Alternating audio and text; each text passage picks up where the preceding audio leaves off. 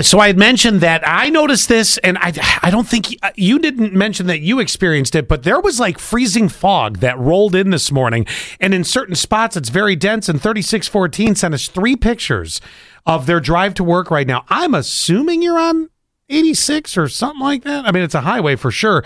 Um, Well, be and- careful. you really yeah it's it's pretty dense and it came very quickly and then tonight it's going to be a real and you have a fish on your dashboard what the hell am i looking at there is a fish on their Wait, dashboard Thirty-six fourteen. yes i just opened the last picture i'm like you have There a is fish a fish, and there's some seashells there too. okay N- tell Wait, me that's, that's, some money on the right as well. Is Wha- it- oh, yeah. My mom was.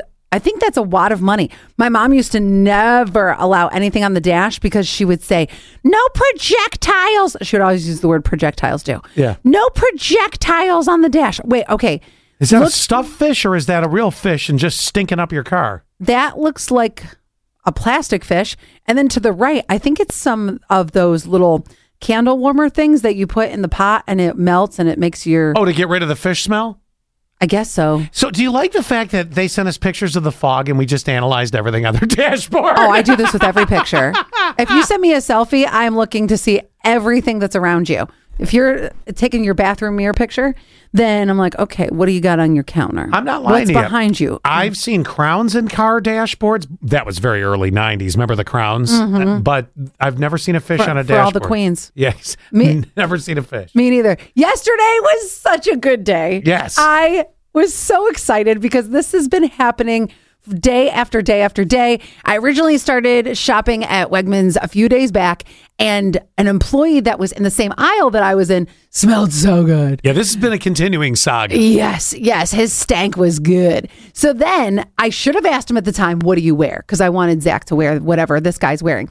So then I went back to the store. He wasn't there. So finally, as we kept talking about on the show, people either said that his name was Brian or Sean. Okay. We got conflicting reports. I went in yesterday and I ran into a guy who, this is an, uh, an older gentleman, and he said his name is, are you ready? I'm ready. Okay. Okay, so you said his name's Brian. Brian. Okay. He says it's Brian. We're going to find Brian. Hey, do I get a finder's fee? Finder's fee. I should get a finder's fee. Is it, we- is it weird if I say, can I smell you? No, you can't. Oh, I can smell you from here. You smell like heaven. Oh my God. What is it? I have to tell my boyfriend. It is Sauvage X Door by uh, Door. Absolutely amazing. Do people I- tell you this all the time? How People good tell me all the time. Oh my God. All right. My wife loves it, and it's Wait. like catnip to her, so I'm like, yep, I'm keep wearing it. I love it. And that, my friends, is what I like to call the smell of success. I'm proud of you. You didn't make it as creepy as I was waiting for. I was really waiting for the creepy factor. Well, Oh, as soon as he said that his wife loves it, I was like, oh, oh, thank God. back it off. Okay. Yeah. Well, but at the same time, he was very open to it. I like the point where he goes, you know, a lot of people say it and this and that.